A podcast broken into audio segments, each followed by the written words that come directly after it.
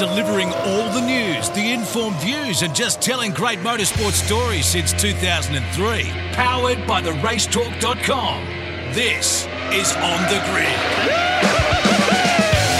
Hello, everybody, and welcome to the On The Grid podcast for another week. Richard Crab with you, filling in for Tony Shebecky, and we'll explain why that is a little bit later on. It's a little different. This week, we look ahead to the Liqui Moly Bathurst 12 Hour, one of the best races on the Australian motor racing calendar. We're going to talk to Craig Baird, who is the Series Driver Standards Advisor for Supercars, but has also been instrumental in retooling the 12 Hour this year. And later in the show, Craig Lowndes, one of the all-time legends of Australian motorsport, a great bloke, a great chat, and this year, racing for a great cause. Just to let you know, we did have a few little audio issues at the start of the Craig Baird interview, but if you can persist through that, tune it out in the back of your mind. It's a brilliant chat. And then that's followed by Lounsey, and then Mark Walker and myself talking about all of the goings-on in motorsport this week. Hope you enjoy the program. Let's get straight into it. Here's Craig Baird. Powered by the racetalk.com. This is On The Grid. All right, well, this weekend it is my favourite race on the Australian motorsport calendar. My 15th, believe it or not that I'm counting. Mark Walker is on the show with us. Mark, the Liqui Moly Bathurst 12 Hour. It's one of those special motor races, isn't it? It is, and if this is post-pandemic life where we're rolling up to Bathurst and have a race meeting every month, then it's been worth the wait, hasn't it? I am on board with that. It's sensational. And to tell us a little bit more is a man who will be helping call the shots in race control this weekend, but has also played a big role in piecing what is a revised, revamped and reinvigorated Liqui Moly Bathurst 12 Hour together. I'm talking, of course, about the Driving Standards Chief for Supercars, Craig Baird, and a man who's won the 12 Hour in the past. Bairdo, g'day, mate. Welcome to the show. Yeah, thanks, guys. Thanks for having me on. No, thank you for coming on. Really appreciate it. No, it's a massive week for you. First things first, you've played a role in, I suppose, retooling this race for the unique circumstances in which we find ourselves in 2022. Just for those that might not be aware, just talk a little bit about your involvement in the lead up to the 12 hour and how you've sort of played a role in building this event for this year. Yeah, I suppose byproduct of COVID, really. We got to the February date, or we're looking at the February date, and it was difficult with the internet. It was just impossible, not only transportation, freight-wise, get those numbers of cars on boats, etc. Really difficult. So we reevaluate how we could really put the race on. The first thing was to move the date, which I guess is not ideal, but that was something we had to do to revamp the race, really, and work out what the customer was. And the customer, when you don't have the component as far as the cars go, we certainly have that as drivers now with the borders open. But it was just a difficult situation where we had to think, how do we get cars on the grid? The customer base is the local GT competitor. And look, it's the Shane van Gisbergens of the world and the Mauro Ingalls of the world. They're not car owners. They're not putting cars on the grid. So we had to really turn it around and say, hey, is it a pro factory style race? No, it's not. We can't get the factory cars here. So it really came down to turning it into a more pro-am style, which is Australian GT. That's the customer base. So then you have to pull a rule book apart, I suppose, and go, how does that work for them? How do we make the AM component important? They're the integral part of the race now. So we had a lot of think tanks, a lot of meetings, not only with GT, SRO, internationally, drivers, all sorts. And we came up with a plan that I think will work. It's still disappointing. We have cars in New Zealand that desperately tried to get here, but the freight component is just impossible. So, look, the field's not as big as what we used to, but as you and I have spoken before, Richard, that it's about the race and it's about having five of the best GT drivers in the world, that's including our current supercar drivers, in absolutely the best equipment in the world, racing for what's known as one of the best GT races in the world.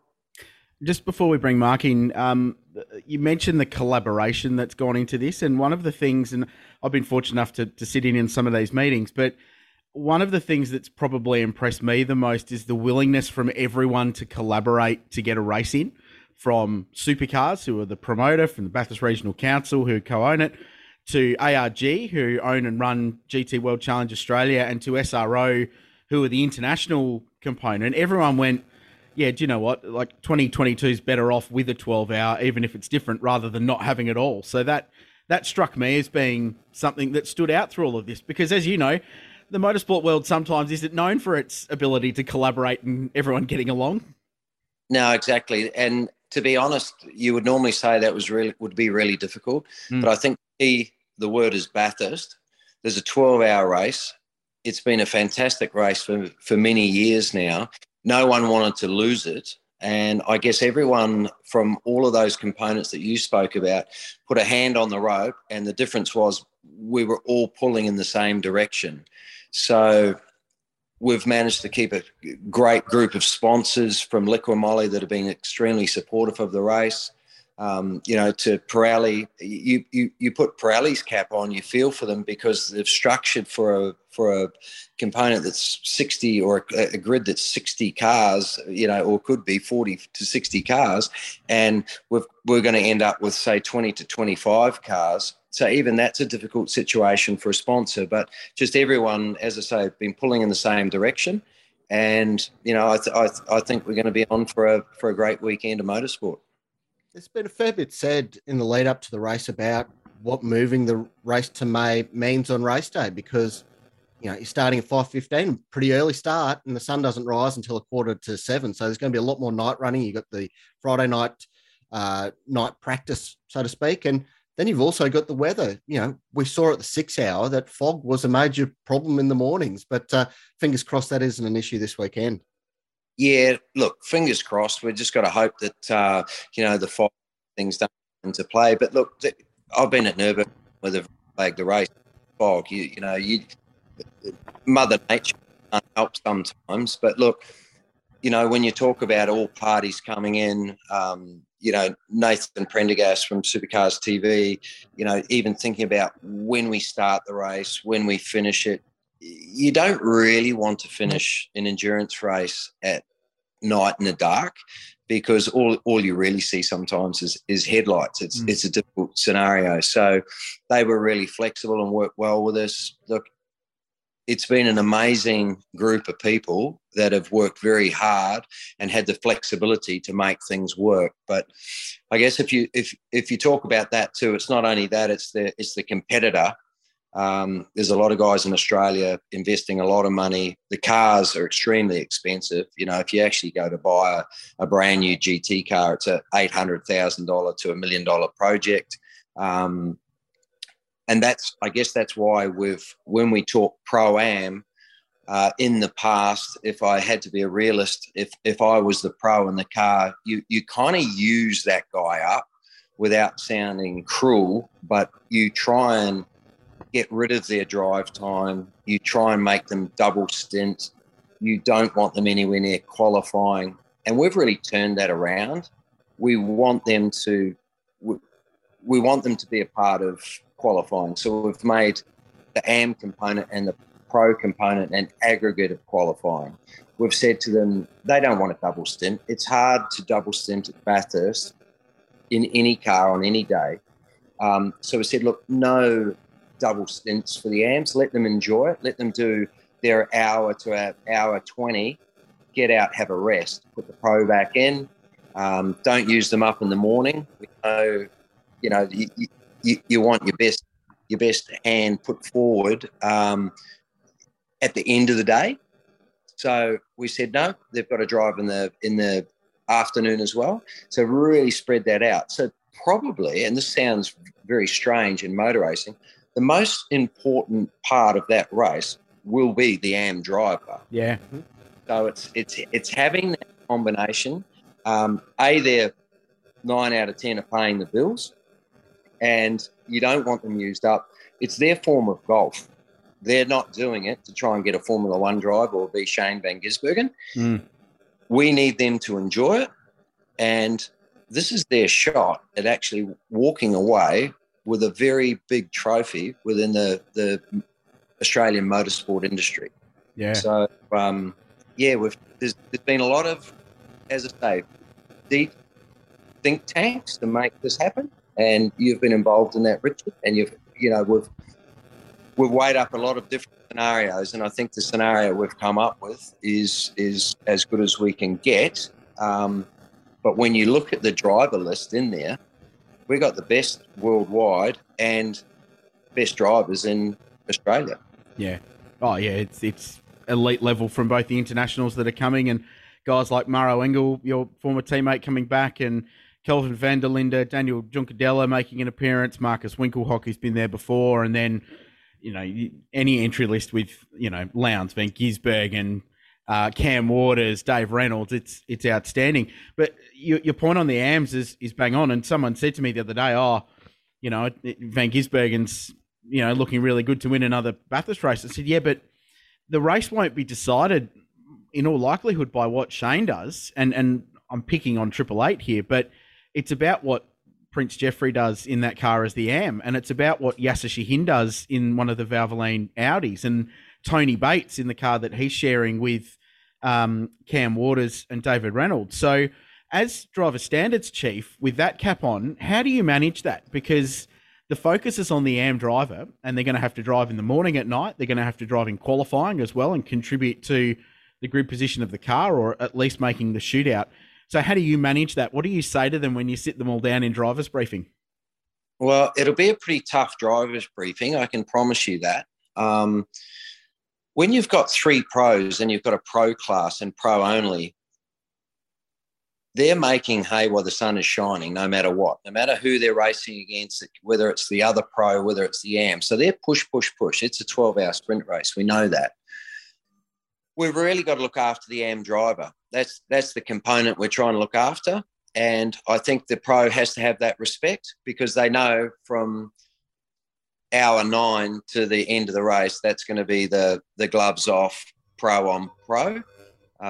So with a bit of luck, they listen, and we'll work it from there. I suppose in your world, obviously Barbie Gallo won the other week. There was a fair bit of controversy, but everything that you've said in the press makes sense. It all adds up. But there are a few calls to be made there, how does that all sort of pan out from your perspective? Look, at the end of the day, people will always throw stones at the refs. There's no doubt about that. And I'm no different when I watch my favourite rugby team. There's things that go on that you see from sitting on your couch at home. But look, I spoke to Cam Waters after it. Now, I think he was really good about it.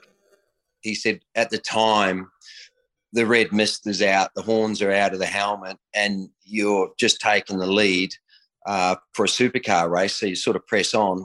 But in real terms, I think looking back at it, as he said, we didn't use the option of the redress.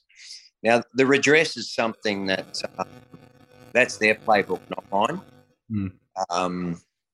I can't say, look, take a guy from third and put him back into seventh, but it just creates absolute mayhem. So we always put that on the drivers and teams one-on-one if no one else is involved, and you think you've done something and it might be a little outside the rules, which he was definitely had a lasting advantage from being 11 metres off track. So he could have come back on and maybe given Will that position back, and it's pretty simple really at the end of the day. All he had to do was fight on for the next 19 laps if he had just redressed it. But we can't have the new okay being you're 11 metres off track. We don't have a track licence to race on the old pit lane. It's just not the program. Yes, other people used it, but what they didn't understand, I think this is what got people's backs up, was they have an allocation they can use that, and different tracks with curb strikes, Gold Coast, SMP, etc. We have an allocated number that they're allowed to use. Then they'll get a bad sportsmanship flag. Then they use up to a point where we go, hey, you've gone over our number, stipulated number, and they, you know, a penalty may apply. In that case, he used it for a lasting advantage, not a late lock up and ran wide. So it was a different scenario. And people just saw at home, saw people using that bit of road. I understand that, but he used a bit of a road for a lasting advantage. And, you know, the track has a license for a reason, and that's safety. It gets signed off. There's corner speeds, there's impact zones. And, you know, the last guy that actually went out there was Jeff Emery in a GT car and couldn't return, and he ended up lifted back, as we all know, with a broken back to Melbourne. So race control is always accountable. Look, we used to wear the leather helmets too, but times change. People are accountable, and sometimes I have to use a rule book. Look, I don't make the rule book. I'm handed a rule book from, whether that's part Motorsport Australia, part Supercars as a combination, and part the FIA. So those are the guidelines they asked me to make the boys play in. I'd love to go through every race with no penalty. I'm an old racer, and there's a lot of stuff I would like to let the boys away with, but there's a rule book, and they've, if I put Cam in the shell car at that moment, he would have been screaming blue murder. So what it is, mate. And the social media thing, Chaz was very supportive about it. It wasn't so much that I was ended up, not the first time, but I ended up with, direct messages to my phone, which included family and bits and pieces. Then that starts to dig a bit deeper, and a few of the boys were talking, and Chaz took that upon himself to go, hey, Beardo's a pretty good bloke. He plays this stuff with a straight bat. We don't want him to walk away. We all do jobs differently, and there's been a lot in the past, some too hard, some not hard enough. So it's a real balance. And look, to sum it up, mate, you know better than anyone. No one likes a ref that blows the whistle too much. But then I get shouted at if I don't blow the whistle, and I get shouted at if I do blow the whistle. So yeah, you can't win. Wreck of a job, if I had to sum it up. But look, I'm fortunate where I'm still involved in motorsport. I started when I was, 5 years old racing go-karts. I won 20 championships. Some people will call me a wanker, but you don't do that without sort of knowing the business, I suppose, and send a thief to catch a thief. Hey, mate, and well answered, by the way. Last one, back in the day when you were a racing car driver and not the official, what's your favourite 12-hour memory? Probably the GT era, because you won it with Holty in the BMW, but what about the GT era? The drive that stands out for me was you and Matt Griffin hauling that Clearwater Ferrari back from a couple of laps down, and you dragged it, I think, with a broken front splitter between the two of you back into contention. Does that stand out as a 12-hour memory for you, or the dramas at the end of 17? What sort of just quickly springs to mind from the GT era, from when you were behind the wheel? I've got a couple, and one of them was actually with Tony Quinn in the VIP. Yes. We had a allocated pit stop amount, which was 11 if you had a current, new spec car. You had 11 if you had an older one. You had 10. So me being the cheeky little bugger I am, I just said to Quinny, we'll pull out of the second row of the grid on this thing, and we'll start from pit lane. We'll run it through the pit lane, and we'll do a 10-second pit stop. They weren't timed pit stops, so we did that and that ticked one off. So we were back on playing field. So we were one stop up from the factory Audis. That was one. And by the end of that stint, with all the safety cars and bits and pieces, I passed Lowndes in the wet for the lead. So that was a pretty good tick. But the Matt Griffin thing was always fun, running with Wang. And to be fair, the Ferrari was always a pretty sketchy car. So we on the Ford, Wang had knocked the front splitter off the thing, and it was raining, and everyone was feeling sorry for me in the pit because I didn't have a front splitter on it. But it made the thing a little bit understeery across the top. It actually made it a bit of a safer car, and it worked in my favour. And in fairness, the other one that springs to mind is when you talk about lack of communication with teams and drivers and engineers, and someone that doesn't speak a lot of English. I kept saying I was running behind Lowndes and he was in the Ferrari, and I was with Mauro and Shane, and it was my turn running second, and there was a safety car restart. And I know the Supercars rule, and it's very simple. You can overlap from the middle of the last corner, the apex of the last corner. Yeah. And I, about three times coming down the straight, I said, "Are you sure it's the last corner, or is it when it goes green?" And the German engineer kept saying, "No, when it goes green, you can overlap." So I thought, this is my chance to outbox Lowndes, the only time in my life. So I started overlapping him on the exit of the chase, and I could see his little hands going up, going, "What the hell are you doing, Beto?" But anyway, I'd been told three times that I could overlap from there, which was completely wrong. And so when he turned in, I ushered him to the gravel trap, and that was a drive through for me. So you're always learning, mate. You're always trying to outplay the playbook, but things happen. I love it. Good memories. Are you a espresso shot before the start of a 12-hour race, especially at 5:15 a.m.? Do you fire a bit of coffee into the system? Mate, I definitely do. I'm a coffee fan, but it's not one shot, mate. There'll be a lot more. Likewise. Really appreciate you joining us. Great insight both into the race and Wanneroo last weekend as well. Really appreciate it. Look forward to seeing you on the mountain, mate. Hopefully we have a clean race, and James Taylor, the race director, will be banging on about 3:22 because that's the number of laps we need to get 2,000 Ks in a day. So I think that'll be in the back of people's minds, see if we can keep it clean and knock off a bit of a distance record in the 12-hour this year. Cheers, guys. Take care. There's Craig Baird joining us on The Grid. There's more great motorsport stories coming next. On The Grid. You're listening to the On The Grid podcast. Crail and Walker with you this week, and Tony Shebecky away, and we're not making this up because he's currently at a amateur football league tribunal trying to get one of his players off a 15-week suspension, I think, or something, Mark. So imagine Tony Shebecky as a defence attorney. Well, I mean, he'd have to get off, wouldn't he? Yeah, surely. I kind of wish his players weren't so dirty. I mean, yeah, that's 2 in 3 weeks. But when it starts affecting the podcast, it's a worry.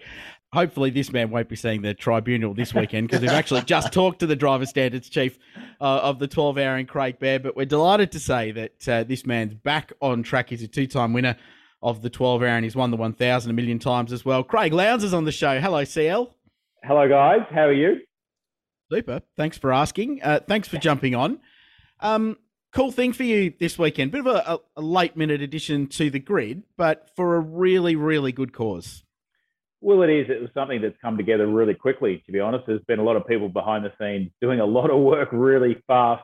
Prostate cancer is what we're going to be running on the car, the Porsche 911, over the course of the weekend. And it's, I think it's the first time, and you guys might be able to correct me this, but it's the first time that I think we've seen a car run as a charity car, no sponsors, nothing else, but just purely for charity and to get the awareness out there and have, and for four good friends, drivers, have some fun.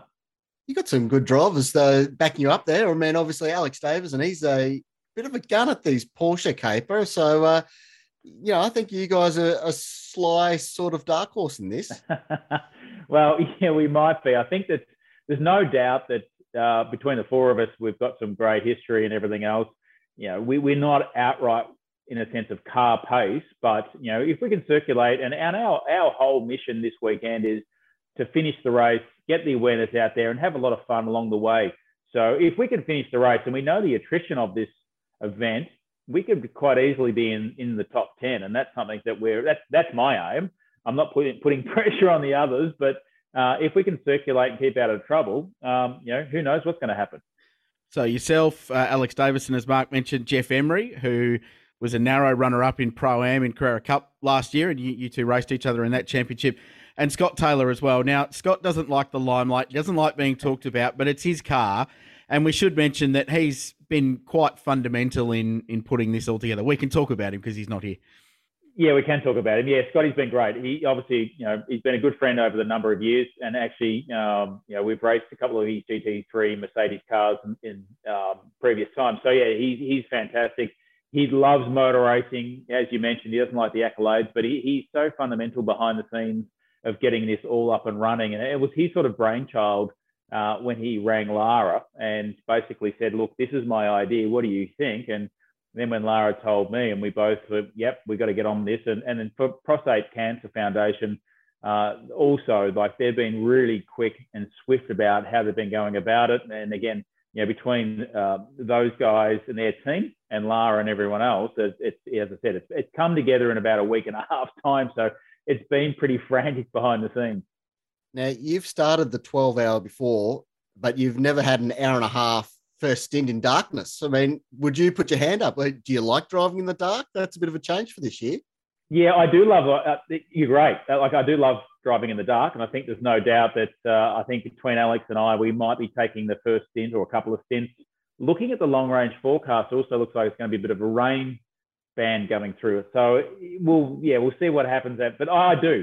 I remember when we did Spa 24-hour, I actually did the majority of the night racing because the other three drivers weren't really that comfortable in the car at those conditions. And I loved it. I think it was fantastic. So, yeah, normally last time I was part of the 12-hour, I think it was only nighttime for about half an hour, 40 minutes. And then all of a sudden the sun come up over the Blue Mountains and away we went.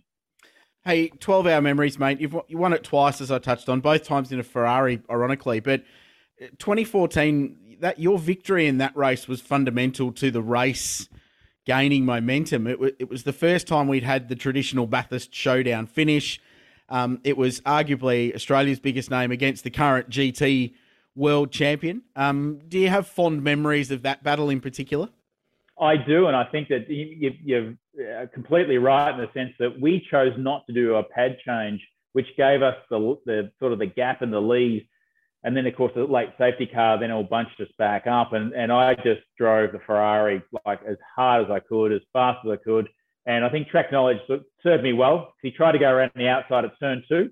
And we've seen in the past that doesn't work. And then that gave me another gap. But then I got caught in traffic with a couple of laps to go across the top of the mountain. And then it was on. I think the beauty about the Ferrari at that point was that it was quick across the top of the mountain, which is where we have to really use our strength, but to finish the race the way we did, and Maxi was good. We got out of the car and we shook hands. He laughed, and I think experience at that point counted. Yeah, that's cool, Craig. But what you did was out Craig Lowndes him. It was that getting that drive out of Forest Elbow on that last lap when he had all the brakes and was going to monster you into the chase, but you nailed that Forest Elbow. But that's one of the things here at Bathurst. You've got guys who've got the knowledge of the cars who this is their bread and butter back home, but they turn up to Bathurst and they got people like a Shane van Gisbergen and a Craig Lowndes who know the track better than anyone. So it's a really good sort of meeting point in the middle. It's a good evener. I think there's no doubt that our track knowledge and the years that we've been there has been served us well. But you've also got to remember that these current cars, the GT3s, are all left-hand drive. So your muscle memory of where you would normally position a car, you've got to get out of your head. So in some regards, the track knowledge is good, but then you've just got to get out of that sort of supercar mode and not try to rub it up against the wall going under the tree because you're going to wipe out half of the car. But then the flow across the top of the mountain, this is like, I remember, driving with like Mika Salo and those guys, like the incredible entry speed that they can create because they know the car so well. But again, our track knowledge is really good. And we know how it's going to evolve over the day. And again, between the four drivers this weekend, the whole purpose is get the awareness out there, have some fun and finish the race. It's a great cause. It really is, and we love it, and it's going to be good. We'll be following it over the course of the broadcast, I think, and checking in regularly and seeing how that fundraising's going. From a racing point of view, of course, you've got Bathurst later in the year, the 1,000. Does this tick a box for some seat time for you as well?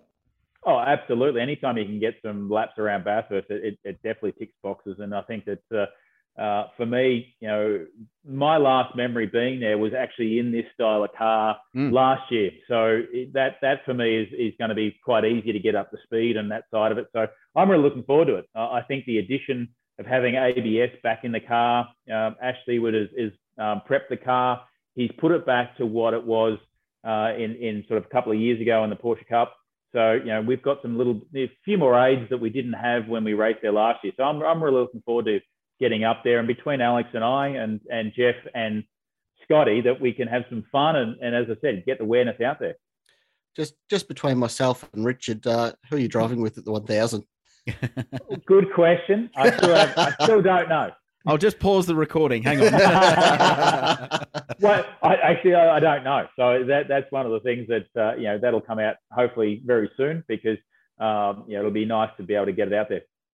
I think you've still got a couple more years left, mate, where you can go for that. Just equal Brock. I think 9's a nice number, right? Although you're there already, basically, with two 12 hours and a 1,000. So really you need one more, because he won 10 with the 24-hour, right? So I was going to correct you on that. Yeah, he got one of them as well. So yeah, so I'm still one behind. Hey, the statute of limitations has expired from 2011. Should you have passed the German Audi and won that race? Yes.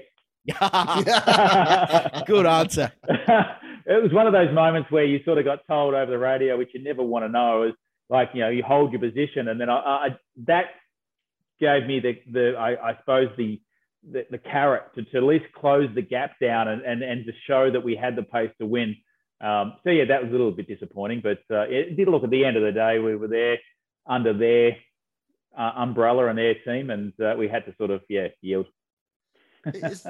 Is there anything else on the racing horizon this year? Any overseas stuff? I mean, we're starting to possibly get the international stuff happening again, I guess. Not for this year, but as you mentioned, it's definitely opening. I'm a little bit jealous, knowing that SVG is going to go back to Le Mans and contesting that side of it. So I'm a little bit jealous in that. But in saying that, like, this year has really been, doors are opening again, conversations are happening. So yeah, look forward to next year and really trying to get more of a established sort of calendar going again. It would be remiss of us to not get your thoughts on the current supercar season while we've got you. How does anybody beat Shane? And do we just give him the championship now and talk up the battle for second place? Look, he's hard to beat at the moment, but we have seen some flaws in his driving. Like we saw at the AGP, that where he gets put under pressure, he can make a mistake. So I think that the drivers have just got to realise that he's not unbeatable. He can actually be beaten. So they're the one things that, Chaz Mostert, Cam Waters, we saw that. Even Will Davison, DJR guys, like, they've got the pace to be able to do it at any given weekend. It's just a matter of putting it all together. So come Winton, hopefully that, like even a Brad Jones guys go really well there. Tim Slade won races. So it's not over yet, but like they've sort of made it hard for themselves by allowing Shane to dominate the way he's done. And we've talked about this in TV commentary, just how he outsmarts them on the road. The switchback a couple of times through the AGP, the Melbourne Grand Prix, where he's just set them up three corners prior to his pass. And even Mark Scaife, myself, Garth, we've all sit there and we're going, we need some mongrel back in this category. We need the John Bowles back. We need the Larry Perkins back. So we, anyone that's watching, like, get some mongrel back in you. On the whole Triple Eight thing, obviously Brock Feeney, he's been chucked in the deep end, but so far he's been swimming pretty well. He's really held his own. He's up there in the top 10 of the points, and he's been on the podium already, which I think's way ahead of schedule. He has, but you also got to remember the car that he's in and the team that he's got around him. He would be expecting to be, well within the top 10. He's doing that. He had a crash over, the beginning of the Melbourne Grand Prix, and he bounced back from that, which is again, which shows his character. So there's a lot of good signs there, but you also got to remember, as I said, he's in a good car, good team, good backing. He's just got to keep a level head, learn from Shane, and keep building from that. Let's just circle back around to this weekend, mate, and the reason for this whole campaign. And it's not just a name driver jumping on board a great cause. Prostate cancer is something that's affected your family, and it's also affected Alex Davison's family. So this isn't just about you putting your name to a cause. This is a more personal thing as well, isn't it? Oh, very much a personal thing. I think that the stats say that if you've got one family member in the family that's gone through prostate cancer, you're twice as likely to contract it. I've got two members, which means I'm 5 times. So I get checked every year, and I'm thankful through the motor racing, the medical conditions that we need to go through, we have to get blood tests. So the PSA that, obviously shows your level, I get that checked every 12 months and monitor that. Again, over 45, it starts to increase. It gets worse as you get over into your 50s and 60s. When into your 70s and 80s, you're at that high risk. And for me, knowing now that I'm 5 times more likely to contract it at some point in my lifetime, it's really important to get the message out there that, you know, we know through the racing family that, you know, Neil Crompton's, John Bowles, those guys have gone through it. It doesn't exempt us from anything. And really, the whole point of this weekend is to share the stories, but also to get the story out there that we all need to stop putting our head in the sand as males. And Lara has always said that the female side of it need to kick us up the butt and basically get us checked every 12 months for me. And it's really important. Thankfully, at the moment, as you mentioned, Alex Davison, through his father, Richard Davison, has also gone through it. And he only found out about it through motor racing, the medical side. So again, it just highlights how important it is to get out there and get checked. And it's literally a blood test now. So it's not like the old rubber glove job. It's it's a blood test. And and then once you know it's in the family, again, just monitoring over the course of the years. Great stuff, Craig. And people can donate. The website is www.PCFAU, which is Prostate Cancer Foundation Australia. So you can Google that /car222. And there's an opportunity there for people to donate online. And we will be covering it extensively throughout the broadcast on Fox and 7 here in Australia. International live stream across the course of the weekend. We'll chart the progress. We look forward to helping you guys raise as much money as we can. And Seal, I think a final thought, we talked about this when we got the release out a couple of weeks ago, that and you said that the one thing we want to do is go and have fun. We want to have a great time, really enjoy it, and make sure that everyone's smiling at the end of the day. And that just strikes me as an incredibly civil way to go motor racing at Mount Panorama, doesn't it? Well, it is. One of the things that we asked Scotty Taylor when he was packing his trailer a couple of days ago was make sure you get the barbecue in, because it's going to be one of those old school days of driving on track, give the car a polish, go out, have a barbecue, have something to eat, and just enjoy the weekend for what it is. And as I said, just have some fun. I think that between the four of us, we'll definitely do that. Look forward to seeing you up there, mate. Your drive robbed us from having you in the commentary box with myself and Matt Nolte. So we replaced you with Garth Tander, but we're very happy to see you on the racetrack and look forward to following the progress this weekend. Yeah, I'm sorry that you've got to put up with GT for 12 hours. Yeah, it's strolling. I don't know how we fit in the commentary box. It's tall bloke. Craig Lowndes joining us here on The Grid. Catch him this weekend at the Liqui Moly Bathurst 12 Hour. You're listening to the latest from around the motorsport world. On The Grid. You're listening to the On The Grid podcast, and we've just had Craig Baird and Craig Lowndes on the show. Two awesome chats, Mark Walker. They're both ripper blokes, both playing big roles in the race this weekend, but a worthy topic to discuss with CL, who was in mighty good form, I thought. They both were. It helps if your name's Craig, doesn't it? But it's going to be a very interesting weekend. I think there's a lot that will play out because it's obviously a different world. Obviously, the number of entries isn't quite there. They had 34 starters the last time we had this race in 2020, a few less than that. So, I mean, what do we expect? Less safety cars. That's going to be a really big point, that there's not going to be as much safety cars. And as we pointed out with Beardo, it's going to be so much about the AMs. Yeah. You know, if you don't want to lose laps because you're not going to get them back. Yeah, 100%. So we'll run through the field very quickly with some of the key contenders. And as you touched on, the AM drivers will dictate this race. The pros, whether you're Shane van Gisbergen or you're Marcus Winkelhock or you're Ben Barker in the Grove car, they're all going to be within 4 or 5 tenths of each other because they're all pro drivers and that's why they're in it. The difference will be the AM. So for mine, it's who's the strongest AM, and then you mix that in with who's the strongest overall pairing. And the obvious combinations that stand out are the Groves, because when this was last a Pro-Am race, they won the Pro-Am class in 2020. They finished in the top 10. They were the best of the Pro-Am cars running to the same driver regs that we're running this year. The difference is that this is an outright field. Now, it is much stronger, admittedly, but they're going to be strong. The dark horses for mine, Mark, are the Team BRM Audi R8 with Nick Percat, Joey Mawson and Mark Rosser. Mark is a top 6 or 7 in GT World Challenge in the AMs in terms of pace. Nick Percat, we know, But the word that I've had from testing there is that Joey Mawson jumped into that car and went bang and was as fast as anybody in an Audi R8.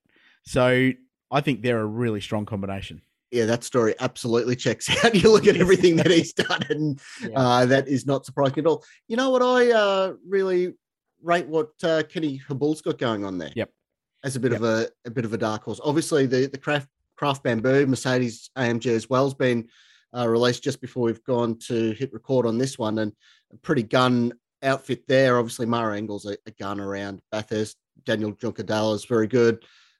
It's going to come down to the AM, isn't it?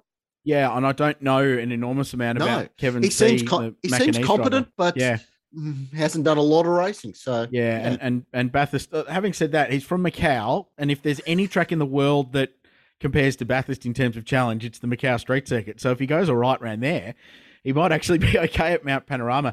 Your point about Sun Energy One team is a good one, and what they've done is gone for two AM drivers.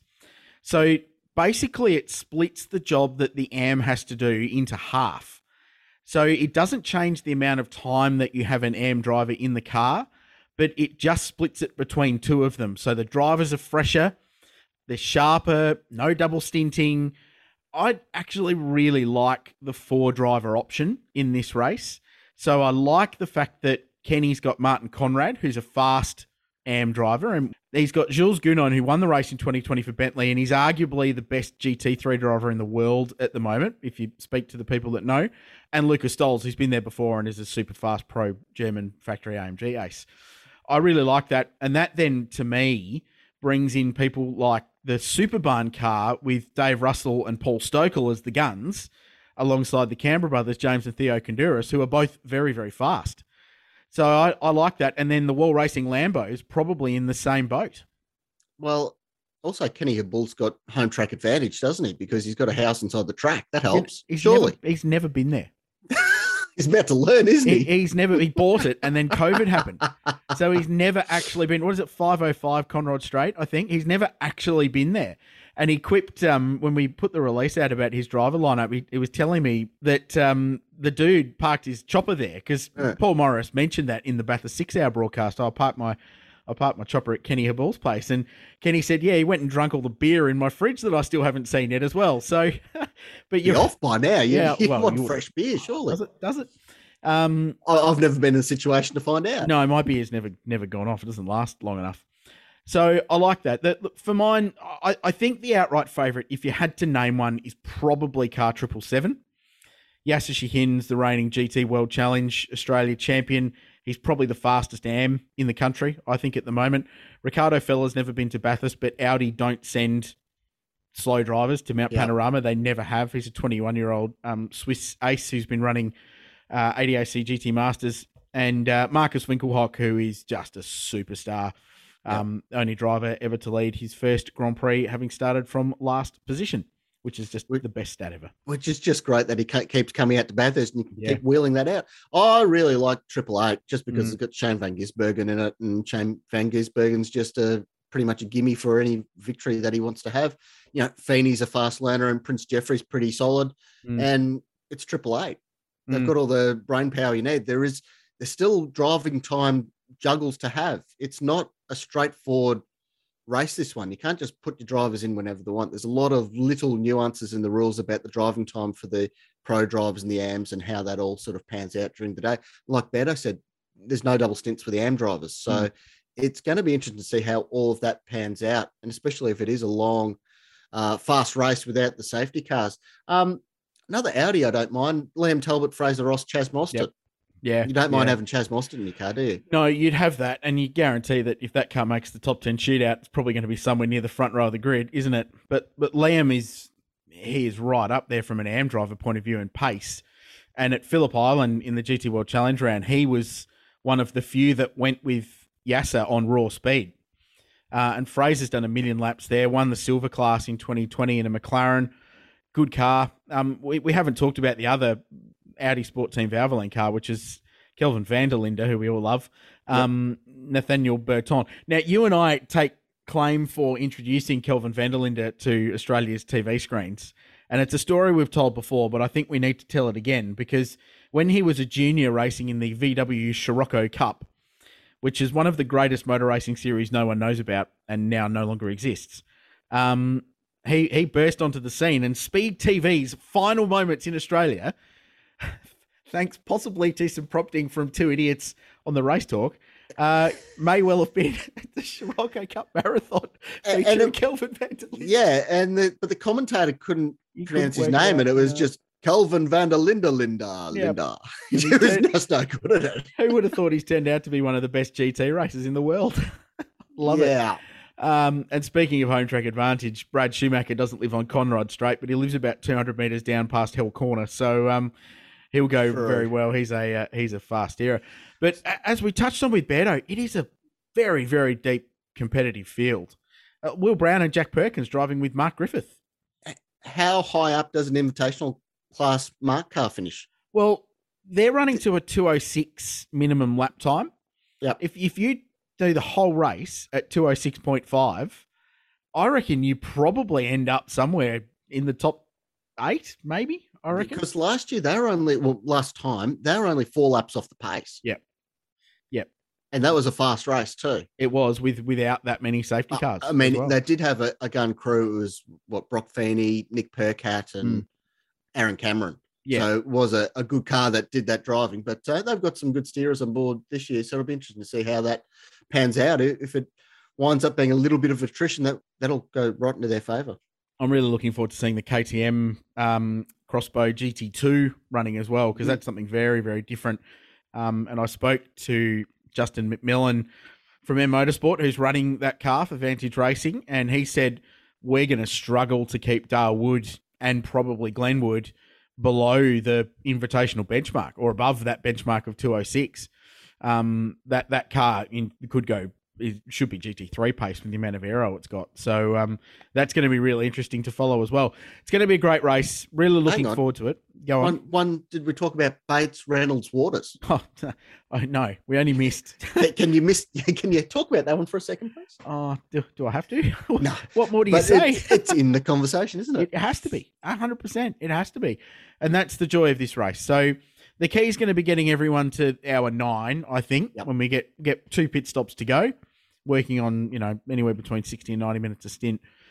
Get everybody, all the guns in, and you'll put your pro drivers in the car for the final stint.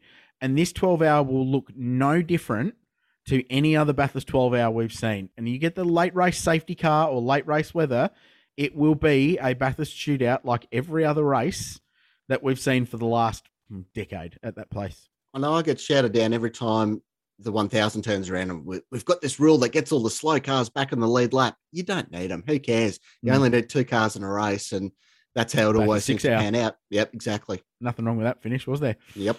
I agree. So that's the Liqui Moly Bathurst 12 hour. You can catch it live this weekend on the screens of 7. It'll be on 7, mate, Saturday and Sunday, and Fox Sports. The word I'm having from 7 is they're going to be doing a lot of picture-in-picture ad breaks, so US style, which would be great. So even if you're watching on free-to-air, you won't be too interrupted with the commercials. You'll still be able to see what's going on. Live stream through the Bathurst 12-hour website. Our friends at Radio Le Mans will carry it too. So, make sure you are tuning in. It's going to be a cracking motor race. It's a very good field, and Bathurst just does Bathurst things, and I have no doubt it will do the same. Moving on, there's been a bit of other stuff going on as well, Mark, and true to form, we missed the big news last week, but you wouldn't expect anything else. You could set your watch to that, couldn't you? Yeah, absolutely. 100%. And we're talking about Walkinshaw Andretti United and their defection to the Blue Oval. Yes. Who would have thought? Hell hath frozen over, hasn't it? Yeah. Was amazing. The last time a defection was handled this, I was going to say bigly, but that's not a word, generated this much chat would have been old mate who was just on the show, surely. Oh, 100%. I mean, I don't think there's the shock and outrage of when Lowndes defected to Ford. That was pretty well done. The whole, it was like New Year's Eve, 12:01 a.m. it could break. So, yeah. It's interesting, isn't it? I mean, that's the world we live in. I think the fact that Holden's not a company anymore, is it? I mean, all those dyed-in-the-wool Holden fans, they've had their mourning period, and okay, let's get on with life. It's just a race team. It's still interesting though, because clearly Walkinshaw still have a relationship with General Motors with the special vehicles side of things. So yeah, if there's any surprising aspects of it, it's probably that. But like John Bowles, I saw him mention on Speed Cafe that Walkinshaw and Treaty United don't owe Holden anything. They don't own General Motors anything. Mm. They're a business, and if they can go out there and get a Ford deal, go and get it done. Obviously, they're building their engines for the Groves at the moment, and they're getting the job done there. So they seem to know what they're doing, no matter what it is. And obviously, last weekend at Wanneroo wasn't a shining light for them. But look, that's fine. That's good for the sport. Ford's not going to have any more cars. They're locked and loaded with the teams that they've got confirmed. Pretty tasty lineup of cars. I mean, it's not like the olden days where Fords were in the minority. They've got a lot of good teams there, and it's probably the General Motors stuff that's going to be a little bit thin on the ground, isn't it? Yeah, and it begs the question as to which team steps up to fill the void of WAU as being the next best Holden team.